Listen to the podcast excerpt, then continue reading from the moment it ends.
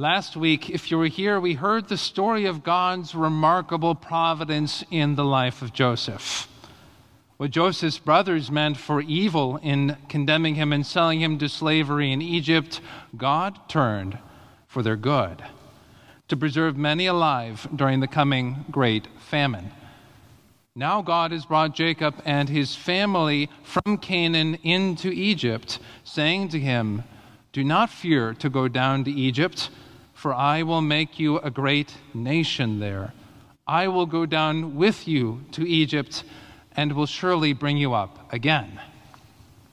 So like a tiny mustard seed of the kingdom of God, the 75 people in Jacob's extended family are planted in the fertile Egyptian soil. And there for generations, they multiply and multiply in peace and security because God was with them. So the book of Genesis ends on a hopeful note. But then, as the book of Exodus begins, we hear that there arose a new king in Egypt, one who did not know Joseph. And so we know that things are about to take a turn for the worse. There arose a Pharaoh, that is, who forgets Egypt's debt of gratitude to Joseph.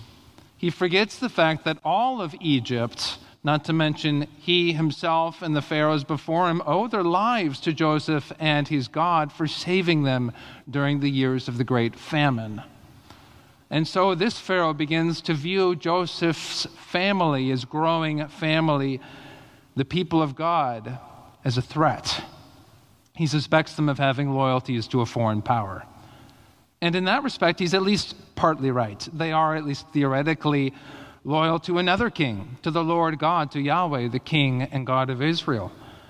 And so Pharaoh exerts all of his cunning to attack that family, who is the very cause of Egypt's prosperity and security, not realizing that he's sawing off the branch that he's sitting on. Now, if you've ever heard of an autoimmune response that a body can have, you kind of see what's going on here. 15 years ago, my own mom received an organ transplant that saved her life. But to this day, she still has to receive immune-suppressing medication so that her own white blood cells don't attack this foreign organ as though it were an outsider and an enemy. Not noticing, not realizing that that organ is inside of her for the preservation of her own life. And so a similar sort of thing is going on now in Egypt. Now about Pharaoh. It's important to note that this was not just some secular tyrant or totalitarian despot. There were no such things in those days. Egypt's Pharaoh at that time was seen to be literally the human manifestation of the Egyptian sun god, Re, the god of order and of governance. He was what the Bible would call a demon. Pharaoh was hailed as the son of Re by his people, and he expected not only his people's civic obedience and subservience, but also their cultic worship. It's no surprise that his crown, the symbol of his authority, is that famous cobra serpent. I'm sure you know the one. Biblically, Pharaoh is here an image of the devil, that great and ancient serpent, who by his cunning tempted our first parents in the garden, who disguised himself as an angel of light. Satan, envious of the love and honor that God shows to lowly human beings, wants to usurp the place of God's throne in human hearts. His aim is to kill, steal, and destroy as much as he can, by whatever means he can, for as long as he can, until his time runs out. And of course, faithful Israel is an image of the seed of God's grace and activity in the world in every age and at all times, just as the New Testament calls the church the Israel of God. So then this is a story not just of some historical event that took place 3,500 years ago. After all, if that's all that it was, it would have been forgotten by all but a few niche historians long ago. It is rather the story of spiritual warfare taking place in every age and place. of how the devil opposes the grace of God in the world, and how God turns even what the enemy meant for evil to our good. Again, this is the power of biblical narrative. It has that power to reveal shocking and powerful insights about our lives and about our world at every age. And these scenes of what's going on behind the scene, behind the visible.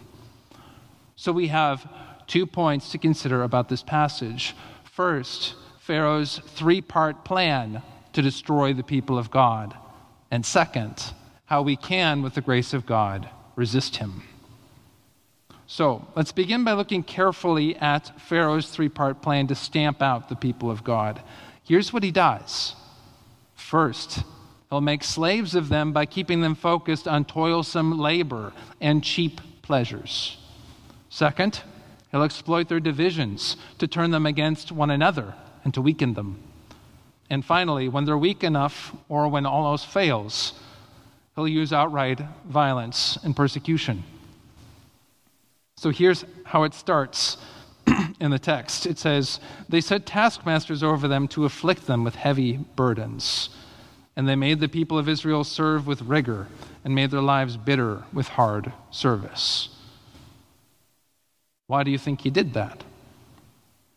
It wasn't just to profit off of their free slave labor or to strengthen Egypt with their building projects.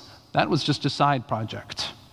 His real aim was to keep the people of God, to keep them so focused on the daily grind, so dependent upon the cheap pleasures that they had for relief, that they had no time or energy or margin to look up, to look to God, to remember their identity as the people of God.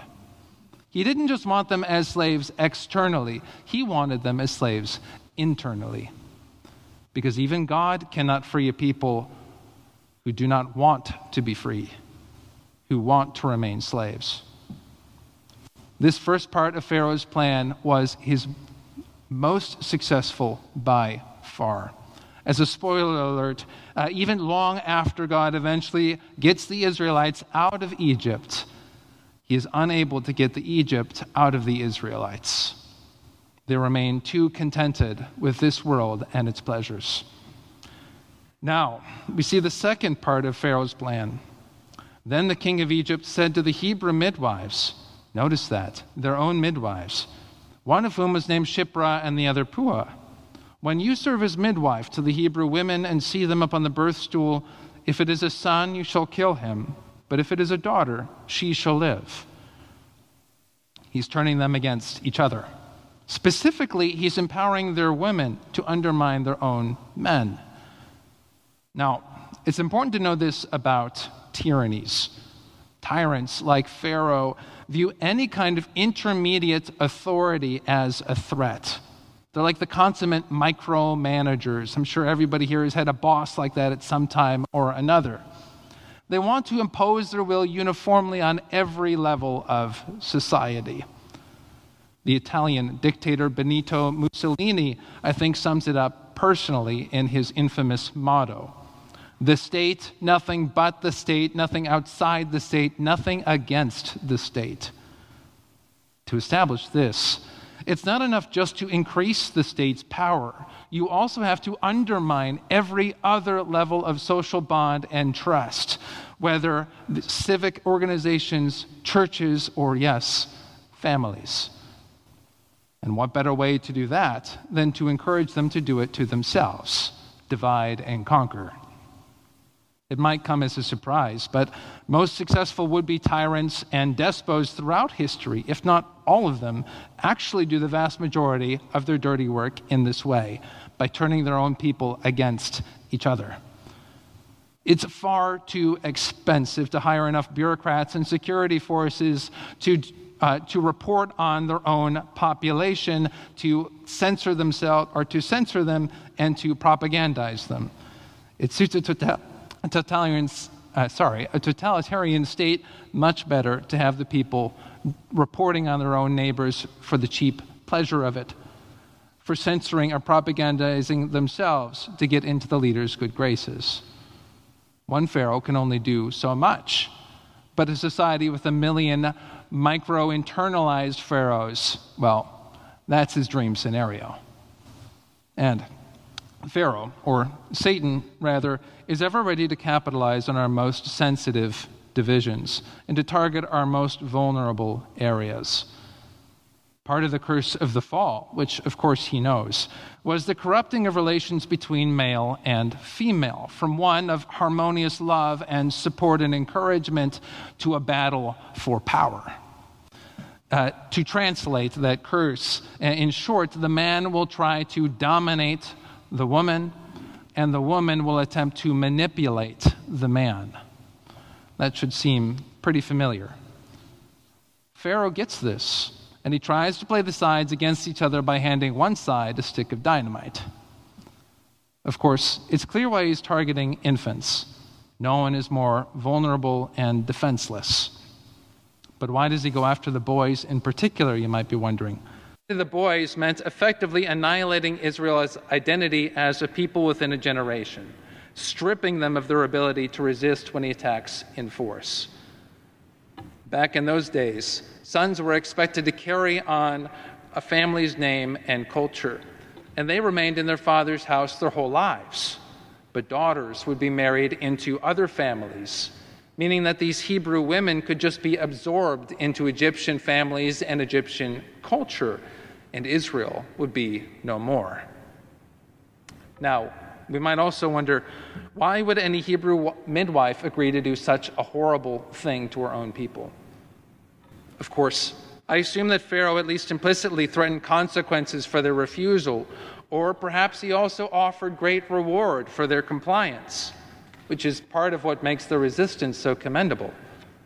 But maybe Pharaoh also knew that these women had some right to feel resentful.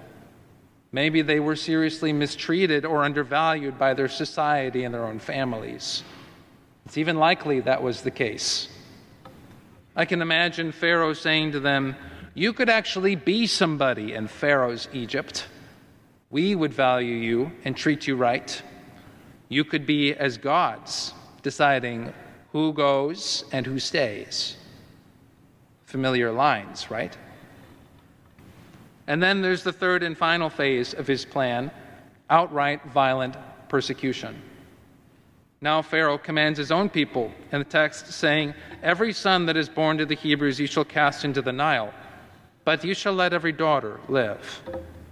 It's like the story of the flood in Genesis 6 all over again, except this time targeted specifically to the Hebrew people, the remnant of God's grace in the world. So, enslaved by toil and empty pleasures, turned against one another, and pressured by threats and direct persecution. It's pretty dark stuff. It's unquestionably demonic, but it's the stuff of the real world, isn't it?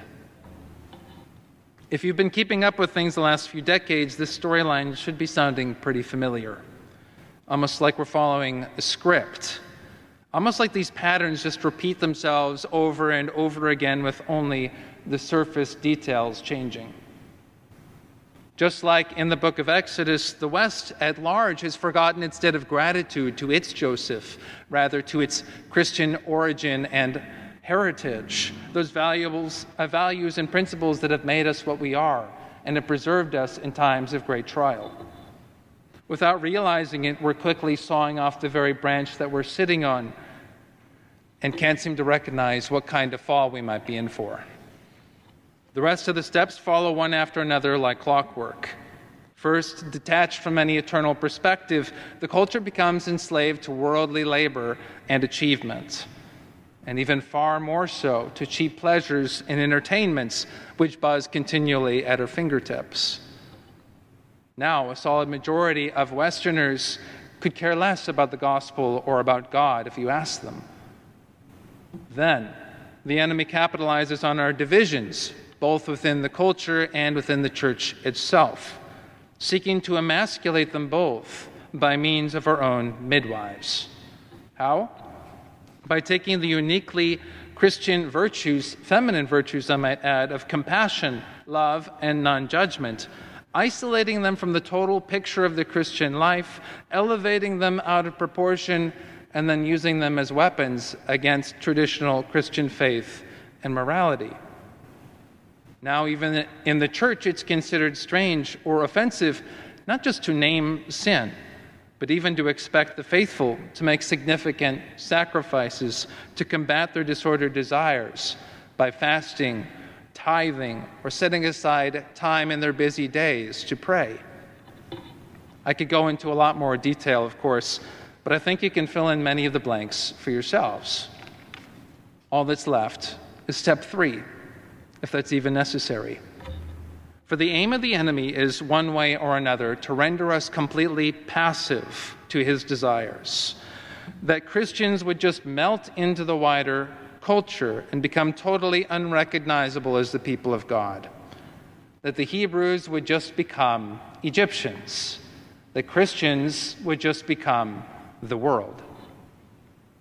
So what can we do in the face of such great and subtle pressure?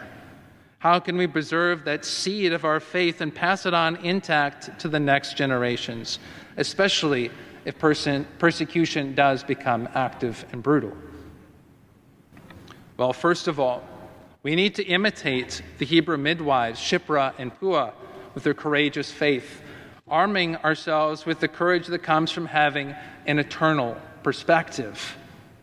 Because they feared God, they were able to stand up to Pharaoh. This is why we proclaim in church every week the Nicene Creed, to remind ourselves, I believe, I put my trust and my faith in Christ, who will come again in glory to judge the living and the dead. I put my trust in the resurrection of the dead and in the life of the world to come. Secondly, we can imitate Moses' parents by exercising wise parental foresight. If you look carefully at the text, you see that that little reed basket that Moses' parents make for their baby is described in a way that's supposed to remind us of Noah's ark. Just like the ark, Moses' basket of bulrushes is covered with bitumen and pitch, that is, coated with a water-resistant resin or tar. God moved Moses' parents to build a little ark, like a tiny seed that could serve as a beginning of a renewed world, kept safe from the chaotic, billowy waves of the Nile. But what does it mean to build an ark in our own time? St. Gregory of Nyssa, one of the early church fathers, offers some powerful insights here. He sees the waves of the Nile as being symbolic, as an image of the chaotic passions that rage within us, that is, those disordered and sinful desires and emotions that threaten to dominate us at various times, making us passive to their demands. And the ark, or the basket that Moses is in, he saw as symbolic of what he called an education in discipline. That is, what enables you to keep your head above the waters when the passions rage within and when tyrants threaten without, is a disciplined training in the values and virtues of the kingdom of God. I think it's no secret that this is the mission that God has put on our hearts for Trinity's school. And it's what we hope to accomplish with His grace and help and guidance. We mean to build a little waterproof ark, training this next generation to love and seek things eternal more than things that pass away, to know and love God personally, and to know the truth of the gospel so that when the billowy waves come, when the confusion and chaos of the world's seductions and falsehoods beat upon them and their own desires burn within them, they can stand firmly upon the rock, safely planted within that seaworthy vessel of the church as a faithful remnant that God can use like a seed to renew generations to come. Our prayer is that they can grow up to be like Moses, drawn out of the water, preserved by God to lead their generation into the knowledge of Christ, into the true freedom that can only be found in Him. Finally, we need to take courage and keep our eyes on what God is doing even in our darkest hours. Notice in our passage how the grace of God undermines Pharaoh's plan at every step of the way, even when he seems most victorious. When Pharaoh attempts to make the Israelites' lives bitter with hard service and slavery, God multiplies them even more. When Pharaoh attempts to convince the Hebrew midwives to kill the male babies, they not only craftily resist his will, but then God protects them and multiplies their families. And when Pharaoh commands his own people to drown the Hebrew boys, who should float into his palace but the baby Moses, the very one God would call to deliver his people Israel out of Egypt, the one who would bring about Pharaoh's downfall. And he is taken in by none other than Pharaoh's own daughter, who unwittingly pays Moses' birth mother to nurse him at Pharaoh's expense. He bankrolls her maternity leave. It's awesome. Look, as hard as it is sometimes to see, and it is hard to see in the valley, God is always acting in this way, always subtly undermining the enemy's plans. A seemingly chance encounter here, a passing word there, a book recommendation, a faithful Christian working behind enemy lines, you name it. There's always something setting the scene, setting the stage for Pharaoh's eventual undoing. But if your eyes aren't open, you'll miss it. Unfortunately, we often only see these signs for what they were in hindsight. But God would have us learn to trust him, to spot these signs even in the valleys. So keep an eternal perspective like the Hebrew midwives. Exercise prudential foresight like Moses' parents, and trust and keep your eyes on what he is up to even when things get dark. That's the recipe for surviving in dark times. Like Joseph and like Moses, we might find ourselves in these troubling times wondering, where is God in all of this? How could he let this happen to his own people? And like Joseph and Moses, we might still have years of hardship to endure. Things might get worse before they get better. I'm not going to sugarcoat that. But God, and this is key, but God is with us, just like he was with them. He's ever working around us and through us in surprising ways for the good of those who love him and who are called according to his purpose. He is ever undermining the purposes and plans of the devil and working to bring us not temporal comfort and convenience, but true deliverance, glory, and eternal salvation. And with that still, small voice, he calls out for one who has the ears to hear, for one who has the courage to respond, saying, "Go and tell Pharaoh, let my people go." But more on that next time. In the name of God, Father, Son, and Holy Spirit. Thank you for tuning in to our Trinity Episcopal Church podcast. To find out more about the work God is doing through Trinity, visit us online at trinityvero.org and follow us on Facebook.